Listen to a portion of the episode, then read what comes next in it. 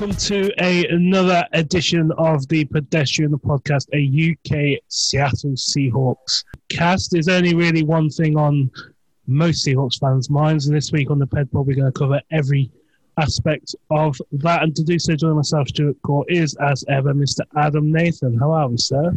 I'm not so bad. There's a slim chance this podcast might find its way through the Sonos in my kitchen tomorrow morning in front of uh, chefs and staff. So I'm going to be on my best slash most pointless behaviour, I think, because uh, just in case. Okay, uh, and also joining myself and Adam is our favourite Canadian. Well, until Luke Wilson comes on the pod, I'd, I'd probably imagine Mr. Alistair Corp. How are we, sir?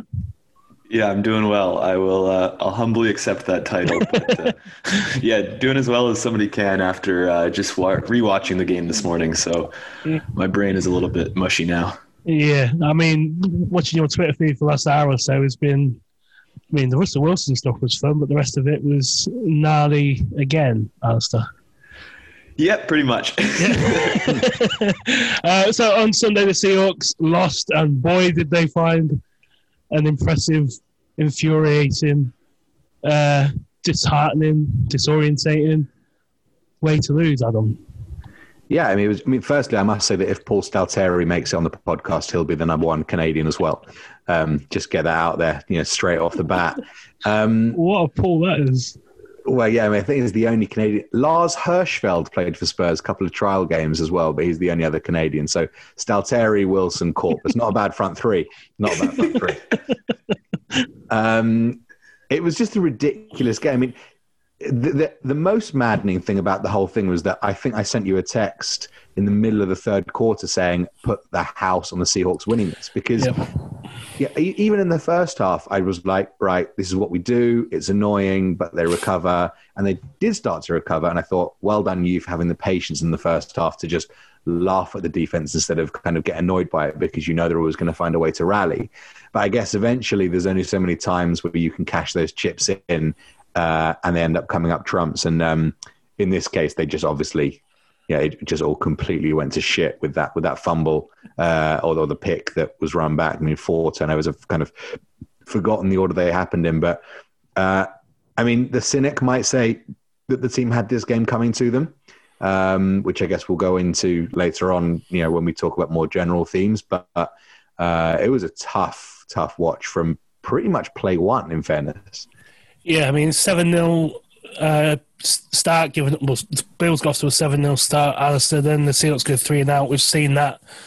We've sung that song before, haven't we? But this one was. Uh, it was a bit of a remix, remix to Ignition on this week, wasn't it, Alistair? Yeah, you know, I was in a similar boat to where I kind of thought they're gonna they're gonna kind of figure this out, um, but right away it was it was really poor. I mean, that first drive, it was brutal. Even watching back back the coach's film this morning, how it kind of goes play by play, and you're just looking at it, and it's like you know nine yard gain, seven yard gain, seventeen yard gain, twenty four yard gain, and it's just like uh, where where did any of these stops come from? Like looking back at it, I'm not sure why I ever had this idea that oh they'll figure it out because it was it was a horrible game. Um, I think probably the worst game they played since. LA last year away, but um, yeah, it was it was really rough. Um, yeah, I, I just keep going back to this I think rewatching the biggest thing for me was they were never really in it. I think I kind of lied to myself where you think, you know, they're going to do the Seahawks thing where they figure it out, but in hindsight, they were they were never in it. They never even really made a push, which is pretty discouraging because it's rare you see a team coached by Pete Carroll come out that flat across the board. You know, sometimes they do come out flat first quarter, play poorly the first couple quarters, but they kind of figured out. They never even came close to figuring it out. Yeah, I think the the reference I made, Adam, was it was like the Panthers playoff game, what, three, four years ago when Jonathan Stewart ran for 80 yards on the first play and we were 20 0 down before before I think we even like stretched out the the hamstrings. Like it kind of felt like that, but uh, but like, yeah, like I said, it never kind of turned around like that game did, and we kind of we're kicking ourselves for a slow start. Um, you want you said the first thing that struck me from the very first play is you know uh, in Remember the Titans when I think the captain has a fumble in, in like the semi final and runs it back, and he, he, looks like he's running really weirdly. It's like a legendary piece of awful sports film, how, how weirdly he's running. Bobby Wagner on that first play to Stefon Diggs looked like he was running like he didn't look like an athlete. It was so slow, and I don't know what it was, but it looked like he was running through treacle. And from the very first play, I thought, hmm, that just doesn't look right. I mean, especially after No. the game he had against San Francisco, it almost looked like he was still knackered from that game because he just couldn't run. That's too funny. That first play for me as well was something that, that stuck in my head of, oh my God, they look slow. They do not look prepared at all. And, and it was Wagner specifically that first play that was like, uh oh. it, it honestly looked like a guy hundred pounds over Wagner's weight was like putting the jersey on for like a prize-winning play, and like you- you're allowed to play the first play of the game as a. Pri- it, it it was ridiculous. I've never seen. I can't think of any player that's looked as comparably slow to what they should be on a play. It was just, it was really quite jarring. I mean, it was like that 2017, I think it was 2017 game against the Rams where they got blown out at home and, and Wagner was injured and, and he didn't look right from the jump. And yeah, he, he basically looked like he was playing on one leg and, and it was a repeat there. And uh, yeah, every now and then we see these little weird flashes where Bobby really looks his age. And, and it is always kind of, uh, it's, it's never not alarming. And it was incredibly alarming on that play. Yeah, it, well, I think it's alarming because it's so far off what we've watched for the last eight, nine years, isn't it, Adam? Especially with Wagner, who's just kind of done the same thing for eight, nine years. So when he has a uh, a sluggish day, shall we say, it's more alarming and more palpable when you watch it. Well, especially after like we came, you know, a week ago, we're sat here thinking he's owned the number 54 jersey ahead of Fred Warner, like in the battle of the 54s. He's put in like an all time performance from him. And then all- he comes out looking like that. And it was, yeah, it was bizarre. But I mean, I guess as, as a general comment that we'll get into later, you know, the, the, the age of some of these guys as they go. I mean, how sustainable is it that, that they keep relying, going back into the same well of, of, of the talent that they've got? Because it's, it's just tricky now.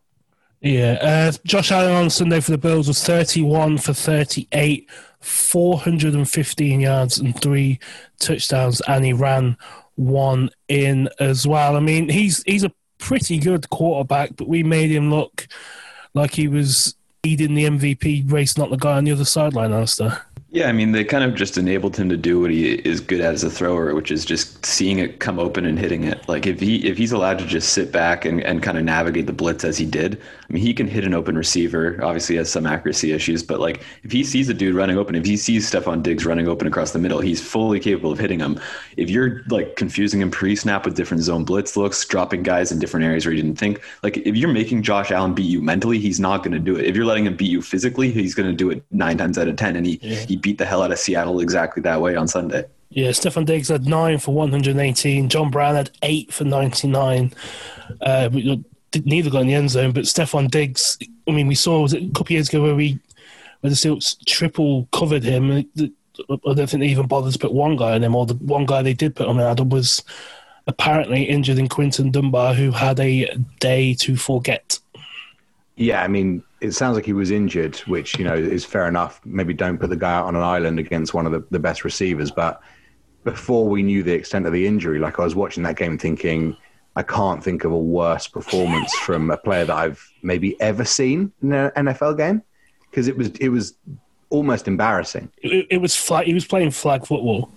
There was Yeah. there was one player. I think it must have been to Diggs on the sideline, the far sideline, and Dunbar was like five yards behind him, and just not even really doing much of anything. But yeah, like the, the injury, which is another question on the coaching and why why they didn't have enough trust in the guys behind him when it was clearly just not working when he was playing on one leg, as you say, against one of the best in the league. Um, Adam, uh, Adam Alistair, it's another way of uh, just strange decisions and strange output on Sunday, keeping Dunbar out there if he was quite clearly injured for those watching from the Steelers sideline.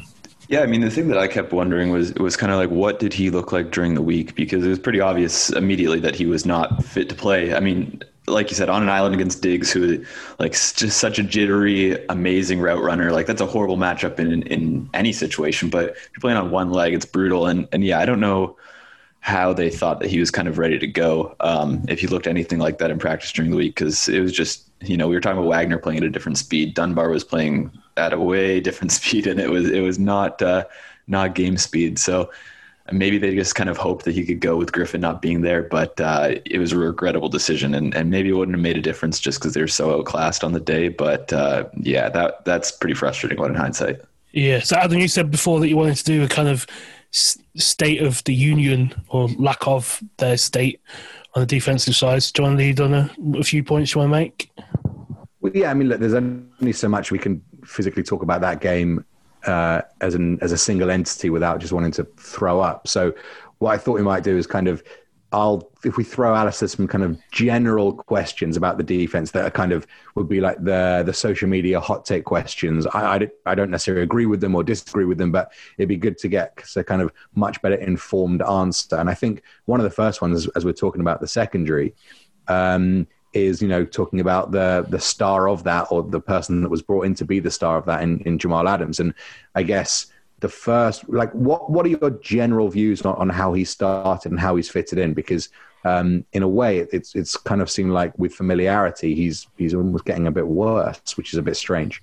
Yeah i don't think that you can underrate uh, i don't think he's healthy. I think it's pretty obvious that you know he still looked a little bit banged up on sunday um, I don't think you can kind of underrate how how brutal it is to miss out on all of those reps over the past you know month. Never mind just in games, but in practices. Like he's kind of learning an entirely new defense. Uh, I think that that's gonna that's gonna affect your play speed because you're not just kind of you know in action. You're you're, you're thinking as well, so that's gonna be hard.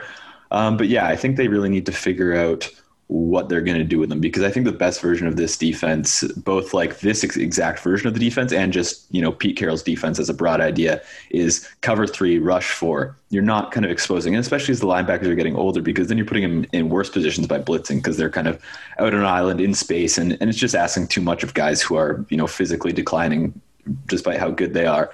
Um, so yeah, I think they really they need to figure out what they want to do with Adams moving forward. Um, I don't think there's ever a question of whether or not he'll be re-signed. Like, of course, he's going to be mm. re-signed. You don't you don't trade two first round picks to let him walk in any situation. That's not even the Seahawks would would do that level of craziness. But um, yeah, I. Uh, I think this the next couple months are going to be interesting just to see how his role develops because I don't think we really got a chance to see it develop at all before he got injured. Because I mean, week one he's just kind of thrown into the deep end, uh, and I mean he was amazing. He was everywhere against Atlanta. Week two he was put in a brutal spot because Diggs got ejected early, and so he was just kind of terrorized uh, defending the post all game. And then week three he gets hurt. So yeah, I don't think we've really seen much of anything from Adams. I think they're just kind of trying to maximize, you know, physical skills and and an unmatched ability to blitz because I mean he is making a huge huge impact there. But uh, yeah, I don't really think we've seen like eighty percent of what he's going to be able to do for the defense because they just haven't had a chance yet. Um, so I think that's something that's kind of got to change down the stretch.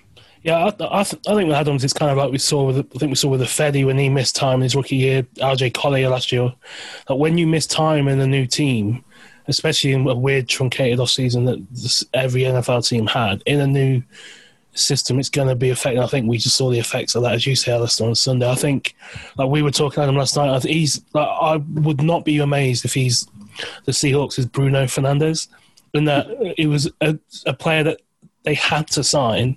They just signed at the wrong time because everything else was in a state of flux and not good enough to make his impact more bigger and more impactful than it has been. Because, like, yeah, you sign Bruno Fernandes because he's class, but maybe don't sign him when you can't defend anywhere else on him. Yeah, I mean that's uh, that is an interesting one. I mean, the, the funny thing is that I remember we said at the start of the, the start of the season, like you know, they didn't, you know, the let Russ cook thing was obviously the the the big hot hot you know hot phrase, but we were talking about how they didn't really let Jimmy Graham do what he wanted to do. They didn't massively let Clowney do what he wanted to do.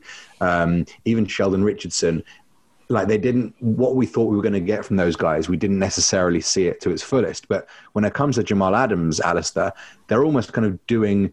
It's almost like they were stung by Gregg Williams' criticism that he'd be bored in the Seahawks offense and saying, "Right, well, fuck that. Like we're going to just going to do let you do whatever the hell you want." And it's almost like it's becoming to a fault, like how much they're allowing him to blitz and you know not cover. And ultimately, is, is that having a detriment in the back end where it already doesn't have the greatest players alongside him anyway? Yeah, I am. I'm genuinely surprised at how much he has blitzed. I mean, going back to those Gregg Williams comments it, when he was kind of acquired, and everybody was looking at those sack numbers from last year uh, as you know a reason to be excited. I didn't think he was going to be this involved at all as a blitzer. Um, I mean, I, I kind of thought they'd just do similar things to Cam and just kind of have it be a Cam and Earl or Earl reboot because you know those are the only that's really the only time where they've had two safeties who can both play single high. Um, you know, obviously we think of Earl as kind of the center fielder, but but Cam rotated back plenty over the years, um, and and Jamal Adams is capable of doing that as well.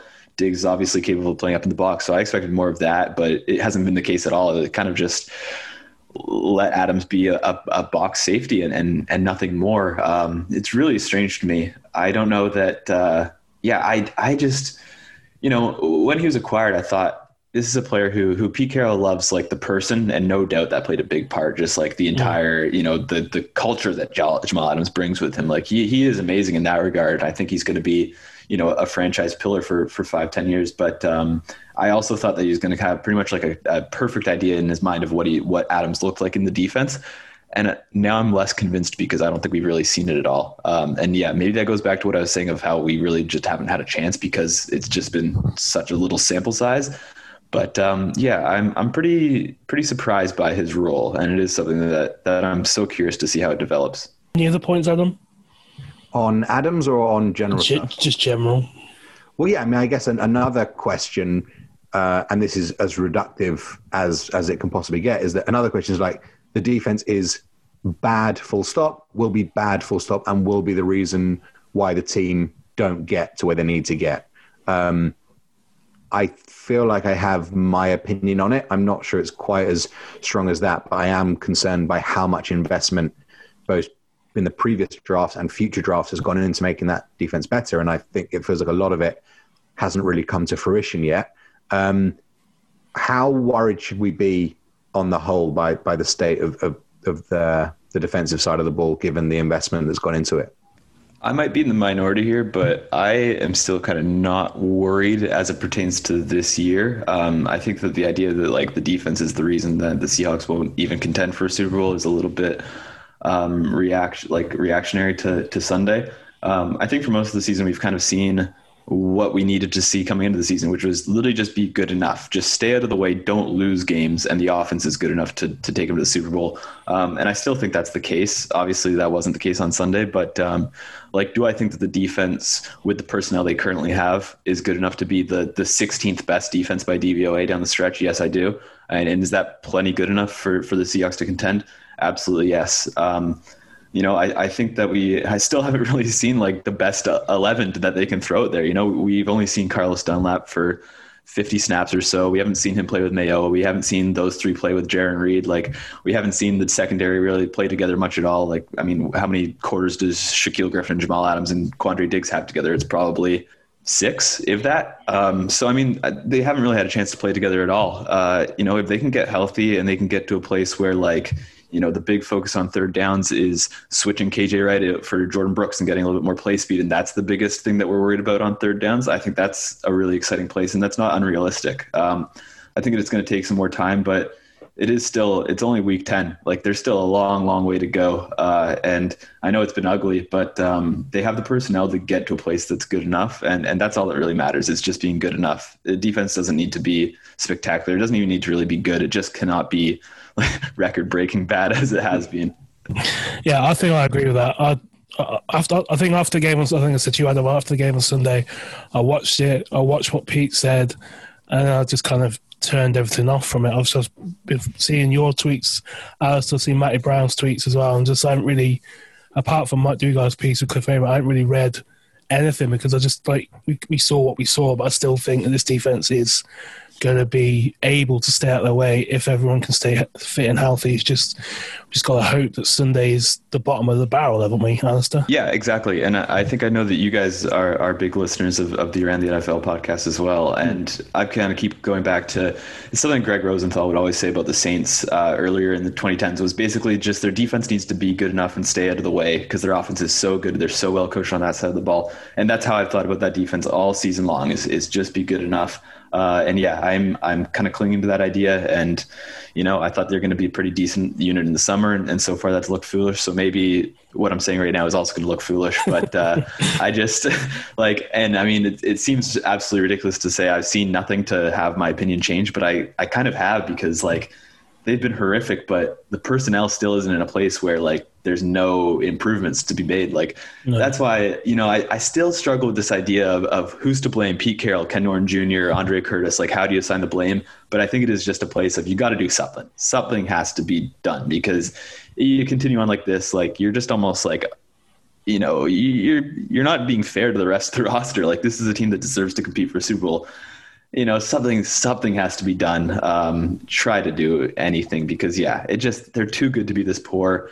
It's not too late to turn around, but I would just like to see some sort of change because you know if nothing else, it maybe kickstart something. You know, it just sounds like I'm at a loss for solutions because in some respects it is completely confounding as to why they are this poor. Um, yeah, I uh, think we're going to learn a lot before they kind of hit the uh, the NFC East stretch of the schedule because then there's nothing to be learned. But the next couple weeks, I think we'll I think we'll find some stuff out.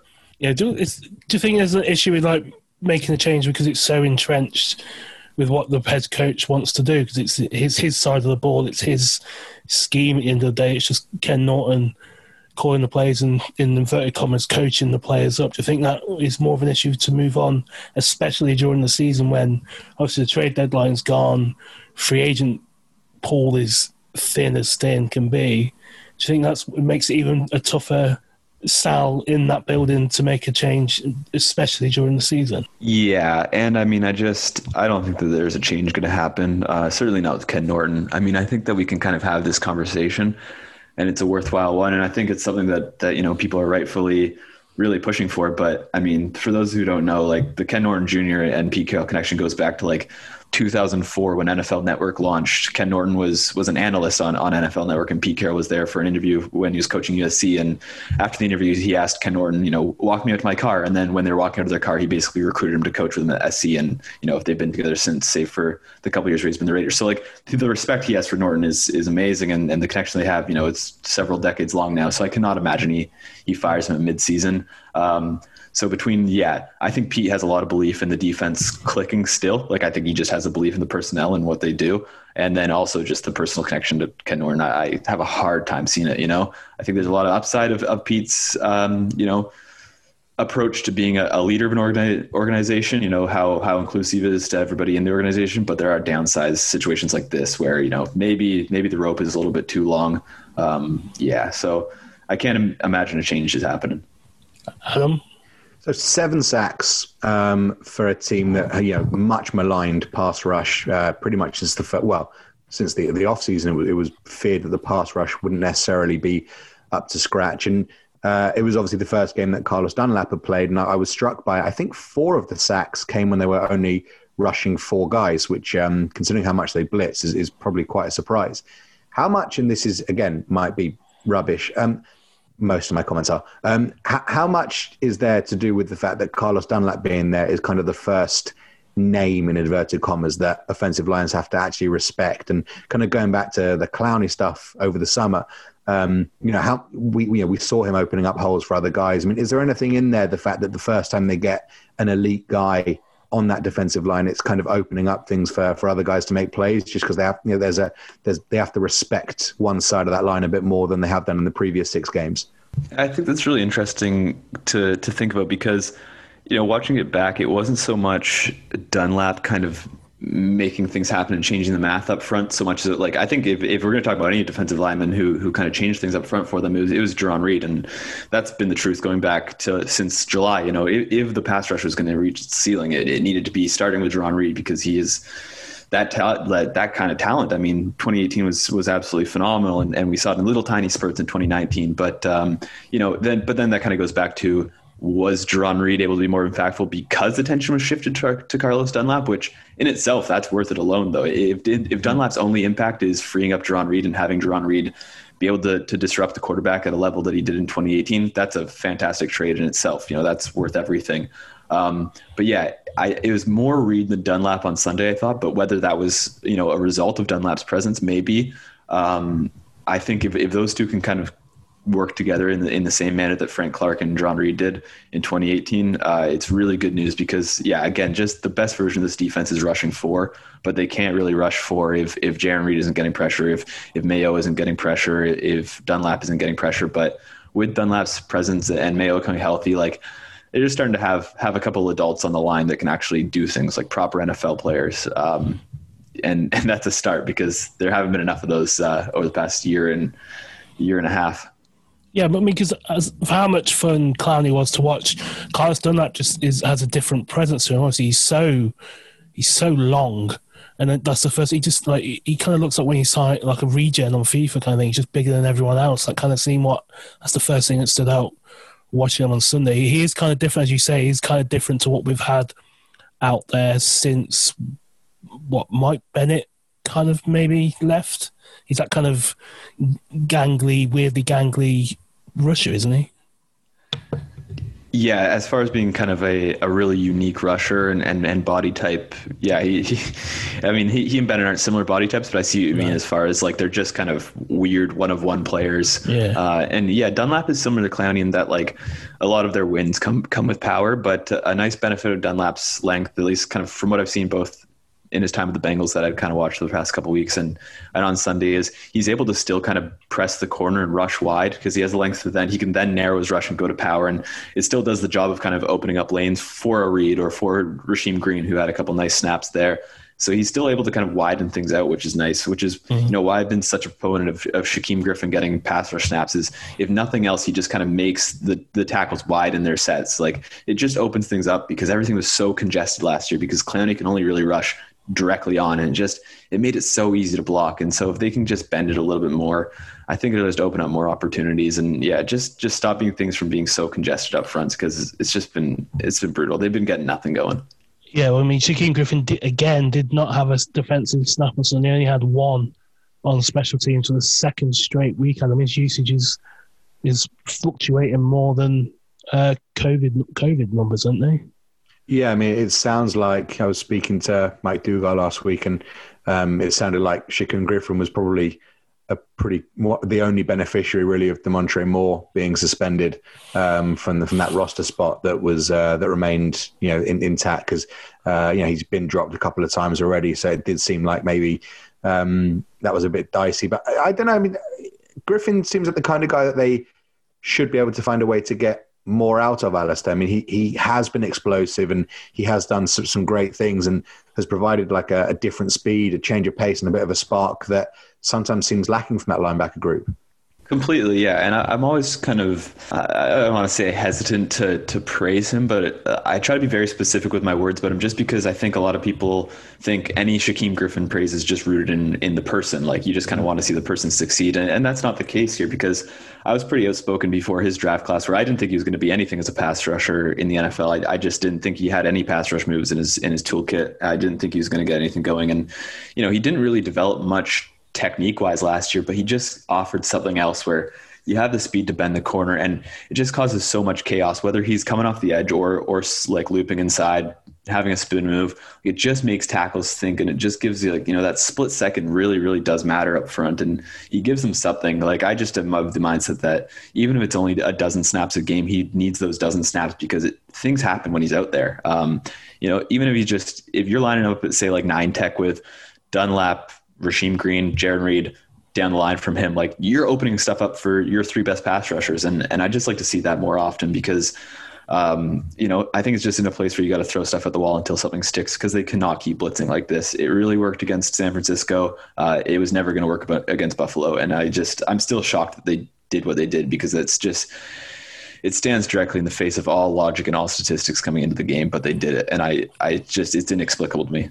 Yeah, um, the Jamal Adams emer- emergence as the pass rusher in the blitz when he started blitzing in the second half on Sunday is that one the main reason why Jordyn Brooks spent so much time on the sidelines Sunday? He only had thirty two percent of the snaps on defense on Sunday. And he kind of he has kind of flashy flash a couple of times against the Niners, and he kind of the one thing we've talked about is that this the speed just was not there, and the, the fact that the guy who's basically drafted one reason for that speed was only seeing the field 32% of the time on Sunday, Alistair.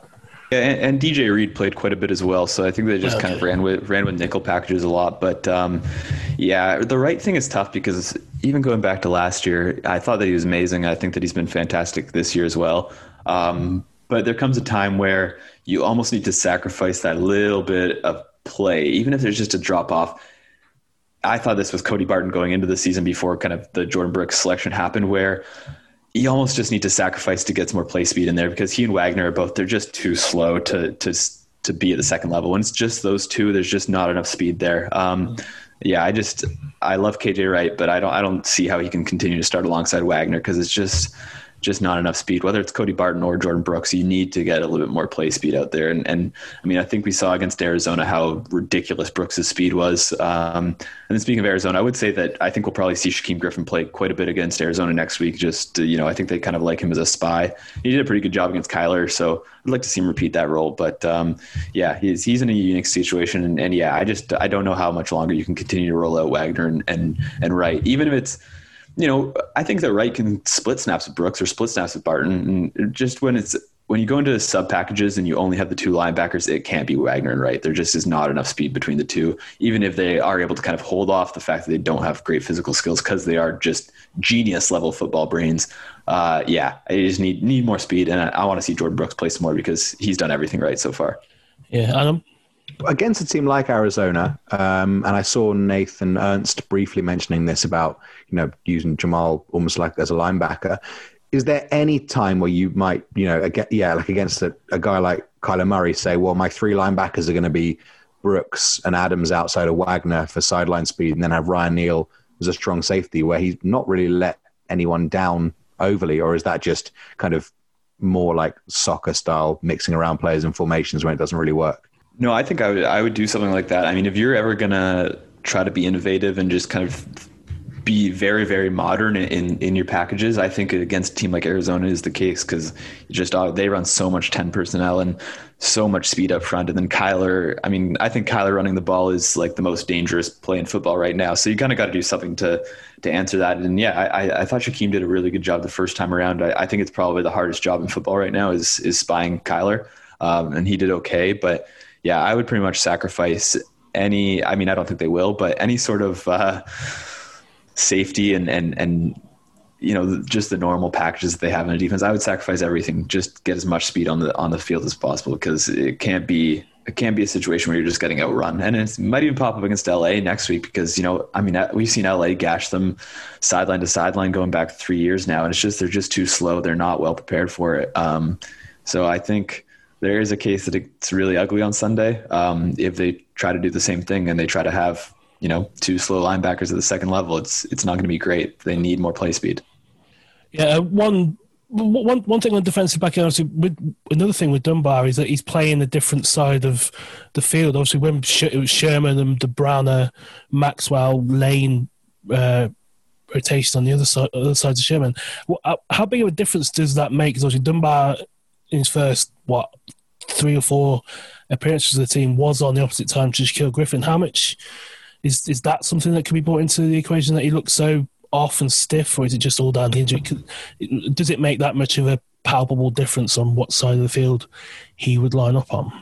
I think it makes a world of difference. Um, I think people remember, uh, well, I say people remember, probably nobody remembers, but after uh, Shaquill Griffin's second season, that was pretty much my biggest reason for continuing to hammer on. Like, don't give up on him. When people were so down on Shaquill Griffin and thought, you know, oh, Tre Flowers is the future of this position, Shaquill Griffin's a bum. Like, no, the guy just had to switch sides. Like, you, it's a massive, massive switch. Like, every single body mechanics that goes into it is is flipped. I, I can only imagine how how tricky that must be. So I'm sure that didn't help things. Um, but I would just say, yeah, it's probably like 90% his knee on Sunday because, yeah, it was. Uh, I'm, I'm, sure that didn't help things, but I mean, he just, yeah, he didn't look right at all. He just, oh, uh, yeah, I don't think it's an under. Like, I think Mookie from from Field Gulls said that it was the worst game he's seen since Cary Williams from the Seahawks cornerback, and I don't think that's like inaccurate because, oh my god, it was bad. that's, that's the reference you made, Adam. Yeah, I think I tweeted it out. Like, you know, Griff, yeah, Dunbar equals Cary Williams. even like the the lack of interest that Williams was showing, uh, you know, before he, he got cut. Um, Dunbar, yeah, obviously the injury didn't help anything, but yeah, it just looked like he yeah he just got to a point where it was so bad he was just disinterested. Uh, it was yeah pretty horror, horror watch, to be honest. What one positive though on defensive side, Pete Carroll said he thinks it may have been the best game Tre Flowers has ever had. I mean, he seemed fired up every time he made a, a stop. I mean, no seal defender on Sunday had a pass defense uh, logged in the box score, but he he was in a game where the 415 yards of air yard, uh, passing yards, he was more closer to what he was what about a year ago, Alistair Tre Flowers, because he looked at the bottom of that barrel of confidence, but on Sunday he kind of just seemed to be dragging his way through it and dragging his way up back to a workable confidence and skill level to match that up with. Yeah, I don't know what I did to Tre Flowers to make him feel so vindictive towards me, but I mean, I, have uh, I've stood up for this guy since since before he was drafted. I, I, I believed him in his cornerback prospect and stood up for him. And when Quinn Dunbar was going through his legal situation over the summer, I, I again went to the t- went to bat for Tre Flowers. Wrote a thing about how you know don't give up on him. Like there's still reasons for optimism. Yeah. Then he looked so bad to start 2020, and I just kind of thought, you know, these are issues that he's had since he was a rookie. If they're not better now, they're never going to be better. So I wrote something saying, you know, I think this experiment is over. He just is not it. And then since then, he's been great. So it just making me look like an idiot, um, which is never, uh, never needed. I can, I can do that on my own. But uh, no, he's been pretty solid, and and that's a really good thing because I mean, if Quinton Dunbar's knee, which it sounds like it's like a chronic issue. Uh, yeah. I don't really know how that is going to get better. Um, so it might get to a place where Seattle's better off starting Griffin and Flowers, and and you know whether it's just having Dunbar as inactive or maybe he goes on IR for three weeks and, and sees if the rest can help him. But yeah, I I think that you can't keep starting Dunbar if his knee is just going to get like 10% better over the course of the week and then get 50% worse on Sundays. I just don't know how you keep rolling out to him. It's not fair to him either. I think that, you know, you made a good point of him looking disinterested. And I think we kind of almost heard that in Pete's post game comments where he sounded like he, he almost felt like they let him down a little bit, leaving him out there for that long. Um, mm. And the benching was almost like a, a mercy benching because, yeah, it was just, it, it was so tough on him. But I would say I hope that that can put it into a, like this ridiculous idea that they, would be better off extending Dunbar after the season than Shaquill Griffin. Um, yeah. You know, if there's an argument to not re-sign either, that's fine. I'll I'll hear that one out. But the idea that you want to invest money in this guy who has never showed an ability to stay healthy, and then you know everything that went on in the summer, people can draw their own conclusions. But uh, that is not somebody that I'm wanting to invest in long term in any way. Uh, yeah, that's I got no trust in him beyond this year, and maybe not even this year. Yeah, I mean, yeah, because I mean, chronic is a pretty legit term to have next to an injury, isn't it, Adam? Uh, yeah, I mean, it's kind of it always strikes. It, it, technically, doesn't mean as bad. It's one of those words that sounds lot like worse than it actually means, but it's still not one that you really want tagged with no. with uh, any kind of injury. Let's be honest. No. Uh, another positive thing, more the this week, and you, are going to have to hope for the rest of the season. Alistair, it's as pretty much every person I think I follow on Seahawks beat, and maybe even the Field Gulls account as well, tweeted it's snacks time with the news that Bryan Mone is, has a pretty severe high ankle sprain. Anthony Rush is signed for Chicago it's uh, Damon Harrison. His presence can only really be a positive kind of if we go off what he's done over the course of his career and nothing else, Alistair. Yeah, I was. Uh, I felt a little bit bad uh, when we, we found out about Bryan Mone's injury because everybody, yeah, the immediate reaction was like celebrated, and and I kind of felt like we were missing out the fact that Mone has been really, really, really good for Seattle this year. Um, so I think if Snacks can even just kind of replicate what Mone has given them, that's that's a pretty good situation. Um, maybe there, there there's a chance that you know if they can get by playing Ford at three tech and, and playing Harrison at nose, and, and, you can kind of rest Reed, like maybe that's a benefit where Harrison can Harrison can play a little bit more than Mone was, because um, Mone is still pretty limited as a player. Um, but yeah, if there's a situation where they're able to kind of keep Reed a little bit more fresh, that's good. But yeah, if Harrison the Detroit time aside, because I think that that was just a terrible situation for everybody because it's the just a hellhole right now. Um, yeah, I think if he can kind of play the level that he has for the Giants and Jets, like Seattle's front has been really good all year, which is kind of strange in a terrible defense. Like their, their front has been really solid against the run. And yeah, I think he, he and Ford can play really well together. And, and if it keeps Reed fresh, that's a, that's a big upside. But um, yeah, I felt bad people celebrating Mone's injury because that is a pretty big miss. Like he has been, he's been pretty darn solid, but um, yeah. obviously everybody's excited to see snacks and rightfully so. So hopefully gets elevated this week because uh, I feel bad for the guy in some respects. it's been darn near two months or a month now, and he hasn't gotten a chance to play yet. But uh, I can't see how he doesn't play on Sunday. But uh, it's going to be a big test because because LA is going to stretch him out to the outside. So if, if mm-hmm. Harrison's fitness isn't there, then uh, it could it could look bad. He could look old. Yeah, Adam. Yeah, I mean, on to Sunday. I guess no no better way to to segue into it. Um, I have a ridiculous amount of respect for Sean McVay, largely because every time we come up against him, he absolutely takes us to the cleaners. Um, it, this is quite a pivotal moment, I feel, for for Carroll in, in this season in kind of keeping everyone on side. Obviously, there was the, the good news about his contract extension coming through last Sunday. I mean, then- talk, I mean, talk about timing. yeah, I mean, talk about timing. And Then it kind of it was a bit like Arsene Wenger's thousandth game being a six. Um, There's the Arsenal reference. yeah, exactly. Um, so yeah, this feels like a pretty pivotal day for for Carroll. Do, do we have faith that he's going to learn from kind of the previous five, six games against McVay and, and put it right, or or if not, as you say, are we are we in for an ugly afternoon? Yeah, I'm. Oh golly, it's it's tough because they've just they consistently kill him. Um, I mean, McVay adapts as well quite a little, quite a bit more than we kind of thought after after 2018. He definitely changed his approach a little bit, but uh, it does kind of seem like he's he's one step ahead. Um, but I yeah I all this week I just keep thinking about their game in LA last year, which was which was one of the worst games I've ever seen them play under Pete Carroll. Really, I mean this is horrific. Um, yeah, I it's such a weird situation because you ex- like on paper Seahawks are a better team than the Rams. Uh, you know that they're a better offense. Uh, obviously, a massive difference at quarterback, and the Rams defense has played pretty well this year. But you kind of expect it to be you know a close game that the Seahawks have an edge in. But then yeah, you look back and it just is is McVay has had their number since he got there. Um, yeah, it's it's a tough one because you know we I think that we saw them kind of change their their roster construction to reflect the teams in their division, where they started getting guys like Poona Ford, like Al Woods. Um, like Rasheem Green, who can they can all defend really well moving laterally, which is which is so important against LA. But then, yeah, it's it's a tough one. Um, yeah, it's I really I don't know because you would think so. You would really really think that they'd be able to to adapt and catch up, but every single time you think that they've adapted, LA stays a step ahead. So so maybe they'll stay a step ahead. And it, yeah, it's uh, it's the most confounding matchup to me in the in the division. The Rams are the one that I always look at because it just seems like they're just destroy Seattle time and time again. Yeah, I mean, I think Dan Cohen, Adam asked us to talk about Goff a little bit, but the drop from quarterback from Josh Allen is, I mean, this is probably a kiss of death, but I mean, it's it's it's there, isn't it? So if if there's any get right game, like I said last week, Adam, about how the Cardinals games feel different to the 49ers and the Rams game, not just how they talk about it and how they approach it, but also how they play up until last year in LA, really do you think there's a different context in the Rams games alongside the Bills and the Cardinals game, Alistair?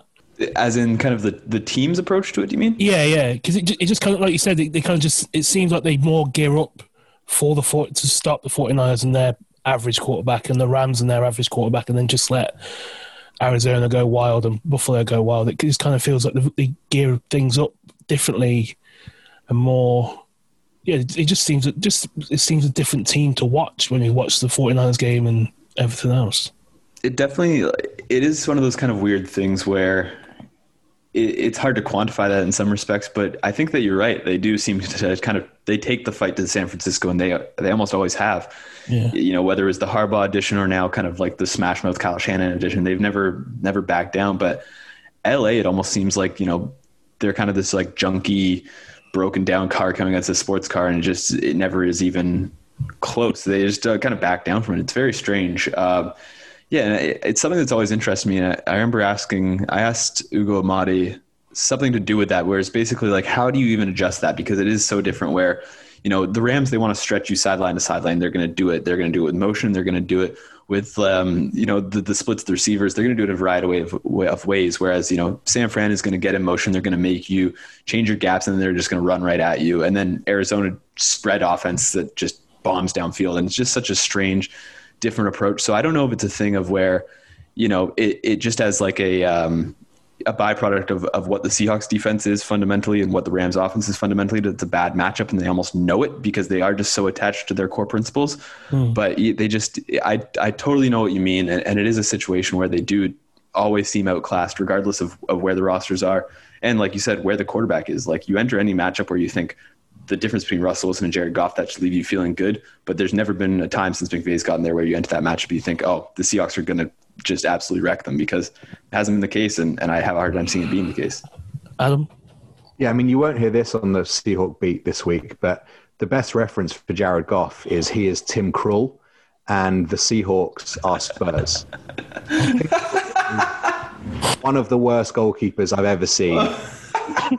you cannot find a more mistake-ridden goalkeeper, but you put him up against Spurs and he becomes Schmeichel times Seaman times Kahn times Neuer squared to the power of 100. And it's like, it, it just doesn't make any sense. And the problem with Goff is that he is dog shit. But then every time against us, he looks like the best quarterback in the world. And I, I just don't know how to quantify it. And that's all I've really got to say. What more can you say? Um, Alice, did you reckon like the Condottas of this world might make the same reference of Jared Goff to Tim Krul this week, or is that am I kind of on an island with that one? I, I think that right now he's trying to figure out like okay so in this situation like what is the Costa Rica penalty kick takers in this situation what a parallel wow I mean horribly disrespectful to to a made fantastic goalkeeper but uh, yeah on a different level against Spurs but uh, wow that is uh, I'm speechless In fact, you could just say Newcastle United goalkeepers because Karl Darlow did the, does did the same thing, and he's also completely useless. oh Darlow's dog shit Yeah. well, this is uh, taking a slight uh, career off. I'm not something. bitter. I'm not bitter. Uh, but one, one different thing this year, also with the Rams offensively, is obviously the last what five, four, five years they've had Todd Gurley. And it's just however Todd Gurley goes is kind of how the offense and how Jared Goff can pick us off. But this year it's Henderson, Akers, and Malcolm Brown. There's no real clear number one, which is a, a, could be. It's a diff again a different challenge to what the Seahawks have faced so far because really the most teams have faced this year have had just one guy, haven't they? Obviously, the 49ers were down to RB 17 by the time they were on to Seattle, but the fact that it could be three downs and three different running backs and three different styles and where they're good and where they can penetrate and where they can attack us is going to be a different thing that this defense, defense which has been good against the run, is going to have to game plan for the next few days, Alistair. Yeah, I- think if we're going to kind of talk about uh, where the Rams have killed Seattle since McVay's been there, like as it's been as an outside zone running team, and it's been just getting to the to the edge and turning the corner with with ease. And in that regard, it would be Henderson who who scares me the most because he's kind of the one who can who can replicate what Gurley did the most as far as just just being a sprinter out to the edge, and, and he's the guy that worries me a lot. Um, I would say if if Pete Carroll was showing a weird attachment to Malcolm Brown the way that Sean McVay is, people would be losing their mind. I mean, but he is. He's called Travis Homer. like, whoa, okay, watch your mouth there. that is, uh, oh my gosh, that's oh yeah, that that, that opens up.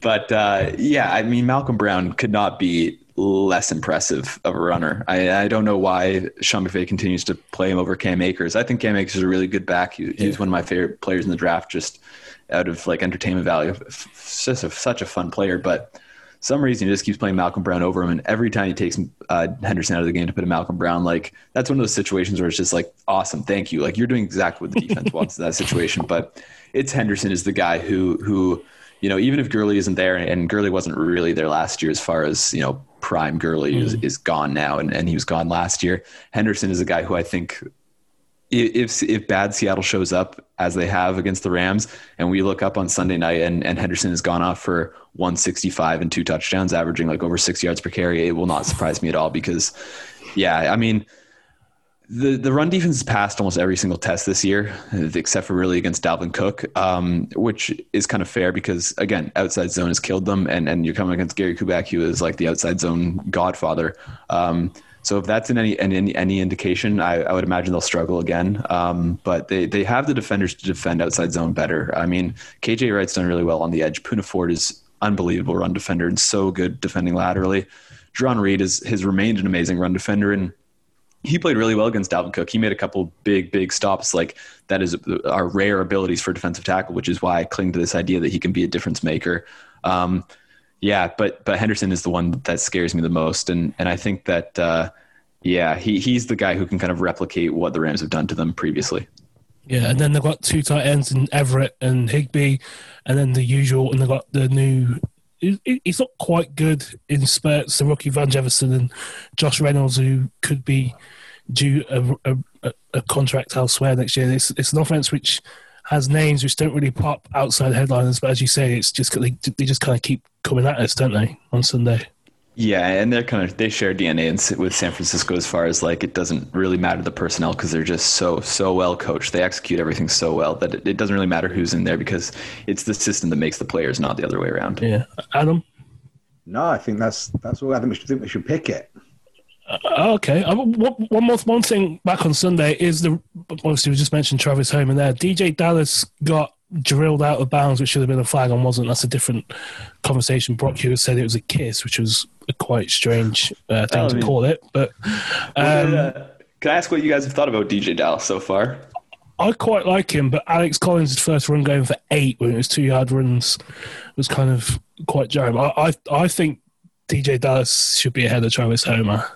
I thought he was decent on yeah. for a fifth round you know, rookie and his first proper start. I mean, I was slightly biased because I had an emergency running back situation in fantasy, so he was actually starting for me in fantasy. So I was willing the carries then, but I thought he kind of made some. He he made something happen on almost all of his carries that he had.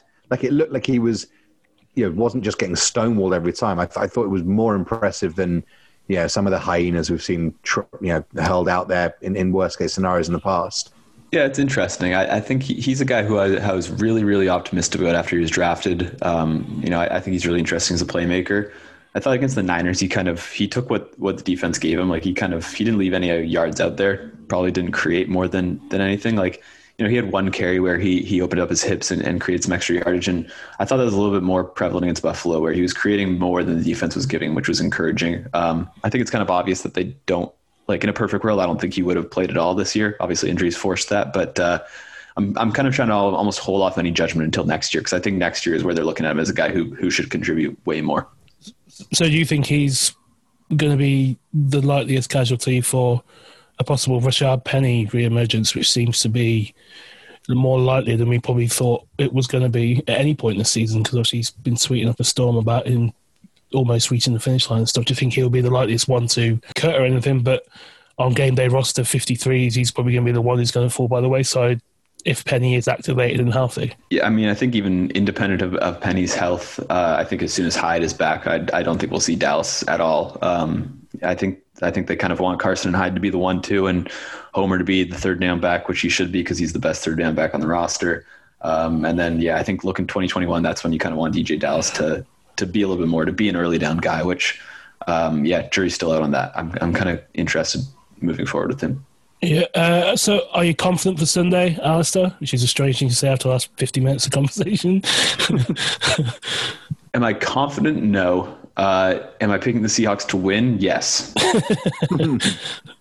yep. I think that's pretty much the same here, Adam, I think. Uh, yeah. I mean, I think if you ask me on a generic phone conversation, I probably wouldn't pick the Seahawks to win. I don't. I don't think. But in the spirit of uh, making it a fairly homerish podcast, um, if we're going to win, I'll go 33-30 to Seattle. Alistair, score prediction? Yeah, that's a good one. Let's say uh, 38-31. Yeah, I think 38. What did you say? 38 33 it's the, we're not going to stop them. We're just going to have to take the that, over. Is what you're yeah, yeah, yeah, yeah. Just hope that the the player opposite star cornerback. Did you know that he's changed his position name? Jalen Ramsey is now the star. It's not like right cornerback, left cornerback. He's the star. Yeah, I saw that's. Uh, yeah, yeah. I uh, it's it's better that I do not uh, talk about Jalen. yeah, my mate is Rams fan told me a couple of weeks ago. He goes, he goes, "There's our star." I was like, "Yeah, no." And he goes, "No, that's the position he's playing now. He's a star." It's because like they're moving him to the slot. Some they're moving him kind of all over the field. So I think it's yeah. just one of those weird. You know, it's like the money back with Deone Bucannon. It's it's one of those weird things. But yeah, uh, yeah. I'm, I'm so excited for that DK Metcalf Rams matchup though. It's gonna be so fun. Yeah, I mean that's another thing from Sunday. I mean DK Metcalf got another hundred yard game, and he got a few of his big catches on Trey White, who is in the upper echelon of cornerbacks, and one of them he just ran over, ran through his his his coverage, didn't he? The long, deep sideline one. He, I mean, it's another, it's another notch on his bedpost. And if DK Metcalf means Trey White and Stephon Gilmore, there's not many wide receivers who've, who've had the days that DK has had this season against them in their entirety of their careers. Is there, Alistair? It's yeah, I, it's getting to the point where he just needs like one good game against Patrick Peterson, and then never, never need to think about it again. Like it's going to stop being amazing when he, you know, six ninety one. Like that's just going to be his stat line for the rest of time. But uh, yeah.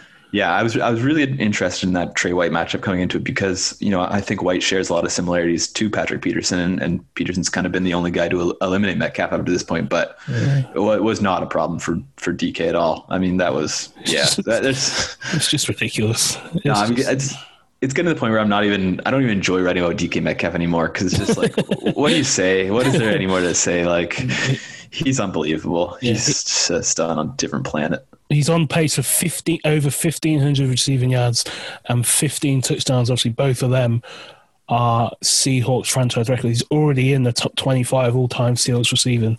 He passed Christian Fauria on Sunday night, which is um, I, think playing 40 less games than Fauria played for Seahawks as well. So it's just he's just ridiculous. And yeah, um, one big thing obviously Sunday confidence as it is pretty much at any time on the running backs. Adam is Chris Carson. It doesn't sound the wrong side of 50-50, doesn't it, with Chris Carson, as we talk before we hear from Pete for a second time. Yeah, just another one of these injuries that seems to be dragging on in a kind of frustrating manner. You think, well, you know, two weeks ago you thought, well, okay, well, he'll be fine against Buffalo, and then before the Buffalo game, you're like, well, he'll definitely be fine for for LA, and then you, you know, in sort of same way as Jamal Adams, we thought we'd be back uh, just after the bye week. Um, so yeah, I mean, I, you know, there's obviously so much analytical stuff about the importance of running backs and whatever, but I don't think it's kind of a an archaic thing to say that Chris Carson makes this team better. Mm. Um, I, you know, I think he does have a market Im- impact on on first and second down on the offense. He just runs much more violently, and um, you know, I'm you know I'm, I'm not an enormous proponent of of the importance of getting you know the running game. You know, I'd, you know, I'd rather Wilson throw it around because he's our best player. But when they do run, I would much rather it was Chris Carson there um, than than the guys they've got, which is no fault of the others. They're just young and not not quite as good yet.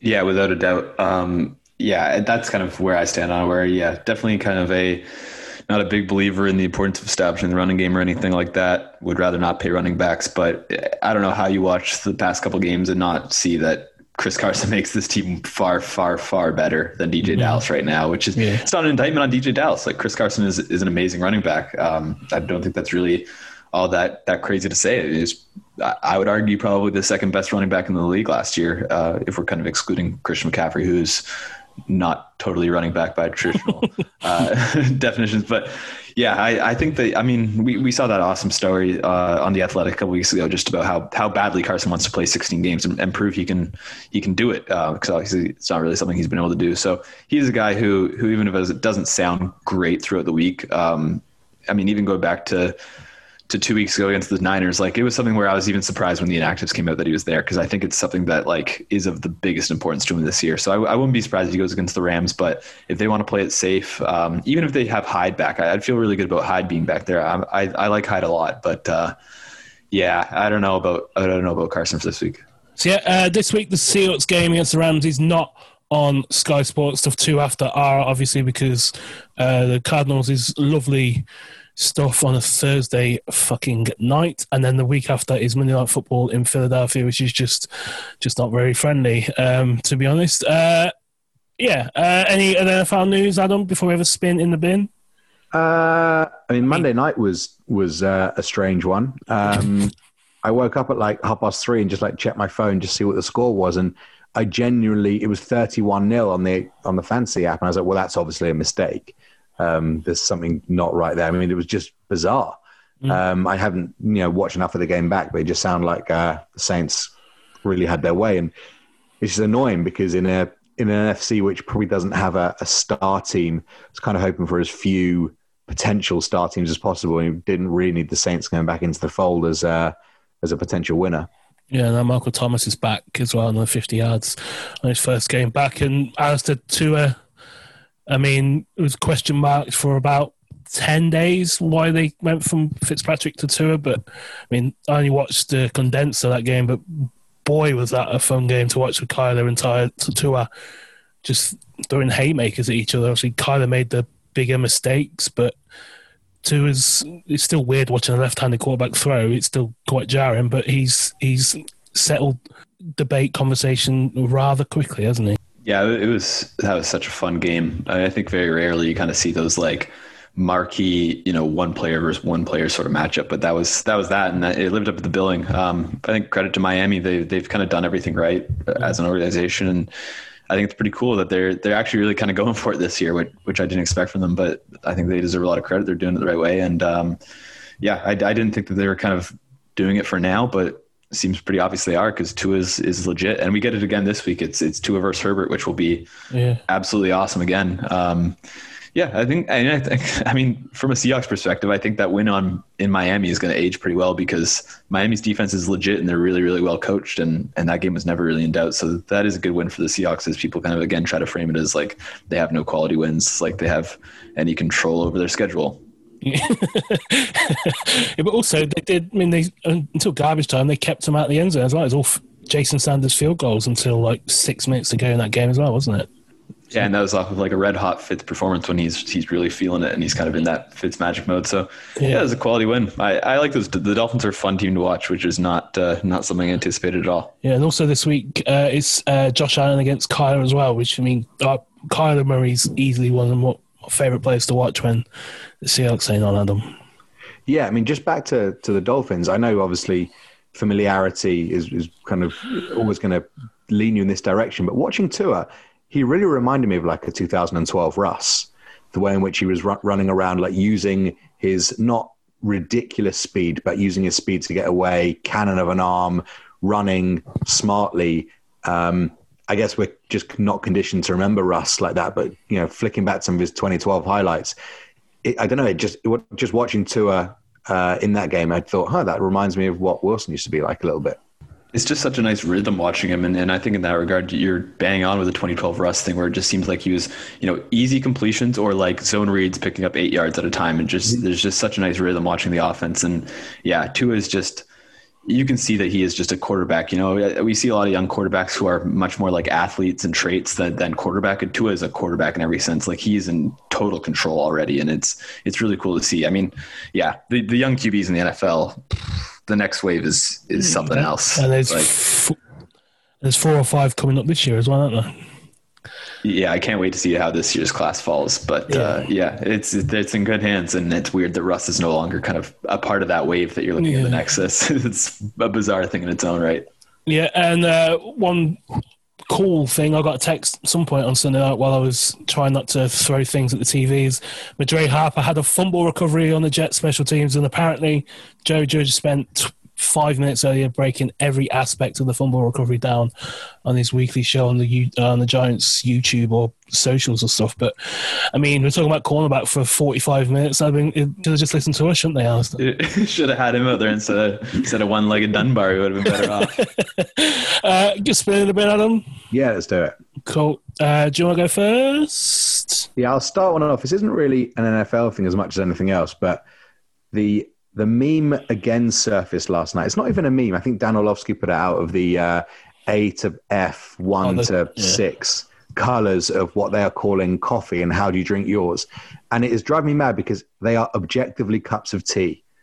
And no coffee looks like the colors there. And so that's been uh, really starting to, to piss me off. I mean, And- and such a stupid thing, but even even Matty Brown picked up on it saying, I'm pretty sure that's tea. So, uh, you know, in, in Matty, we trust when it comes to that. And I was pleased to see him on my side.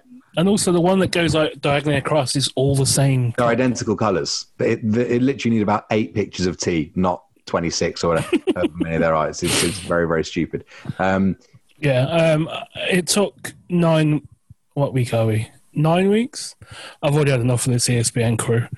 I've had enough. I've had enough. Like last week, Antonio Brown. This week was just like I've watched. I've watched Griese and Steve Levy do college games before, and it was quite good. But yeah, yeah, this it's just it's just annoying. I think it's I think it's made more clear because there's no crowd to like soften the blow of Steve Levy shouting for three hours, but it's not good. I mean, it's it's better than it was last year, but yeah, they swung and missed slightly. Lance Reddick's probably going to leave for a GM job or front office job in January anyway, and it sounds like the ESPN might be losing. Uh, well, there might be some debate if they keep uh, Monday Night Football. I think the deal's up in uh, next summer as well. But yeah, it's, I've, I've I'm tapping out of ESPN. It's really fun. We've got them in two weeks, Alistair. Yeah, I have. I don't know. I guess I haven't enjoyed a Monday Night Football broadcast since the last uh, Jon Gruden one because it's been it's been so bad. I'm, yeah. I'm 100 percent with you on this year's crew. I, I try to avoid criticizing uh, broadcasters, at least on Twitter, just because they're the poor guys just are never not in like the firing line. They just get so much shit during broadcast. But yeah. yeah, it's been so bad, and like I don't know. Honestly, I don't care about most of the broadcast crews, but in primetime slots, that's when I want a really good broadcast because it's supposed to be you know, a big event. Like every Sunday night football feels like an event, regardless of the yeah. game, because yeah, Chris and Al on the call, it's fantastic. But yeah, and the weird thing is like Louis Riddick is so Louis Riddick is so outspoken as a studio analyst. He's outspoken on Twitter, very strong opinions, but in the booth he just seems to kind of like wither a little bit. And and I just I want him to take charge of the broadcast because he's the only one who has interesting insights. But most of the time it's quiet. But yeah, the uh, the Antonio Brown stuff, it, that oh my god, I did not need that. Uh, that was that was a joke. That was an embarrassment.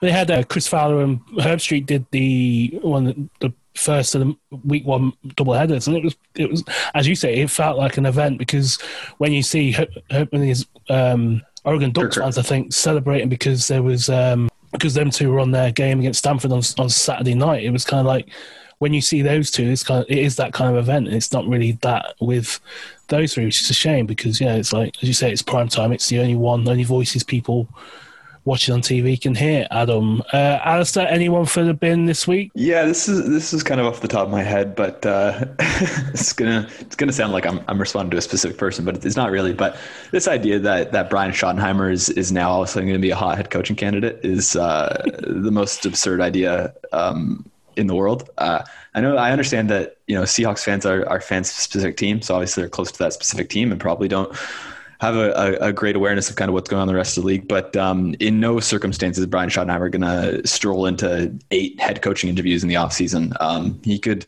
he could not have like a not a worse rep- reputation league wide, but more established one. Like he is a soft spoken, kind of aloof, goofy guy. He's not a hot head coaching candidate in any sense. Um, there are a number of coordinators and young offensive minds who are are much more appealing choices if, if that's why he's going to get this interview. Um, yeah, just this idea that you know we need to worry, be worried about Schotty leaving or, or or promote him to head coach to stop him from leaving. he's not going anywhere. As long as he wants to be in Seattle, he's going to be there because he is not getting a head coaching job. Yeah, and I think also we talked about Adam briefly back on the game last week. It's twice where the defense have just thrown everything at Russ and the, the adjustments have not come, which is slightly concerning because you'd expect now the Bills and the Cardinals in that second half of give teams the blueprint of how to slow down this offensive Russ, haven't they, a bit? Yeah, and uh, Buffalo was especially strange. Uh, watching this morning, I just kept thinking, like, I, I haven't seen Russ be so frantic in a while. He did not look at all composed, which which I think we saw on a couple like individual plays against Arizona, but it was almost play in, play out against Buffalo towards the end, which maybe that's just a product of of having pressure in your face every single play. But yeah. uh, you haven't seen him like that in a couple of years now, like not really since Schotty arrived, which is is strange. Not that I, I don't think it's a, a problem where it's going to continue for a long time at all, but yeah, I I'm pretty pretty disappointed by the lack of adjustments they made, especially in Arizona, where like it was kind of obvious that the entire defensive route to winning that game for Arizona was was pressure Russ, and and they didn't really do anything to adjust, which happens all too often. The lack of in-game adjustments is uh, it's been a continuing problem for for years now. Yeah, Adam, anyone for the bin? Anyone there is one, and it's uh, it's our old friends, the Houston Texans. So I think I feel that we've done this a couple of times for their uh, personnel decision making, but they uh, they fired their VP of communications, Amy Palcic, today. Uh, four days ago, she tweeted about Kamala Harris uh, becoming vice president and how what a great thing that is for for young women, which is objectively correct, whatever you think, like mm. of anything or what side of anything you're on. That is a great thing for you know, a lot of young women to see and, and you know what, what, what can be achieved and whatever. And uh, she's been fired today for I think cultural differences.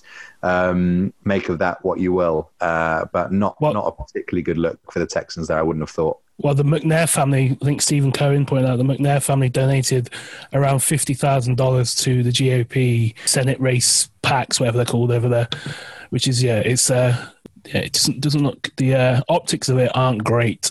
Again, for the Houston Texans, I mean, a, a, cultural difference when there isn't really any clear culture with no permanent head coach, no GM, and a, a ownership firm that's in some state of flux after obviously Bob McNair died earlier this year. I mean, it's a long year, but I think it was earlier this year. Yeah, the Houston Texans are just poor, poor Deshaun Watson, Alistair. Poor Deshaun Watson, indeed. Um, yeah, I feel bad for him. He's electrifying superstar, and he's he's stuck in that that shithole. Um, it was a bold move though, because I mean, like anytime the Texans do anything, sports writers are way too happy to just line up and get off jokes. But to hire or to fire like a, a PR person who directly makes their jobs easier and and works with these people on a day to day basis, of course, writers are going to have an absolute field day and stand up for somebody they appreciate. So. Yeah, they haven't really done uh, anything smart in a long time, and uh, that doesn't seem to be changing, which is not great. No. Uh, one more thing, when we were arranging this, uh, well, a few hours ago, you sent me, uh, "Can we talk?" Well, can we? You actually said, "Can we spend ninety minutes on this thread?" And it's a thread by Scott Oliver at Reverse Sweeper on Twitter. So, which on the session Premier League managers? Which manager are you, Alistair? oh golly, that's a great question. I mean, uh, the authentic answer kind of probably should not be shared out of uh, professionalism here, but uh, just the, the the Jose one absolutely had me in tears where it says, "And you hate yourself," which he likes, and it just. I love Jose. Everything about the the experience of him is just just glorious. And that thread, everybody go seek it out because it's the best thing I've ever seen in my life. Yeah, I mean the Steve Bruce one kind of rings scarily true. Yeah, not, I I can't find humor in Steve Bruce, no matter what it is. uh, yeah, I think that's everything, Adam. Yeah, all yep. good. We'll be uh, podding earlier next week, obviously, because the Thursday night game against Arizona back in Seattle. But Alistair, as always, a massive thanks and massively appreciate you jumping on. Where can people catch your writings and film breakdowns on socials? And Yeah, yeah, just check out uh, fieldgulls.com. We're just uh, going to keep on pumping stuff out as the season progresses. Hopefully, uh, more wins to talk about than losses because uh, the mood when when losses happen is is not great. But uh, yeah, they'll probably win some more games. So after wins, at least come check us out. yeah, uh, if you want to get in touch with the podcast, you can all use your means and methods on the Facebook page. We are going to be trying, maybe trying to launch something a bit different to get you guys, the all five or six listeners out there, uh, more involved in the pod in the next couple of weeks. Uh, yeah, I think that is everything. So until next time, this has been the Pedestrian Podcast. Go Hawks.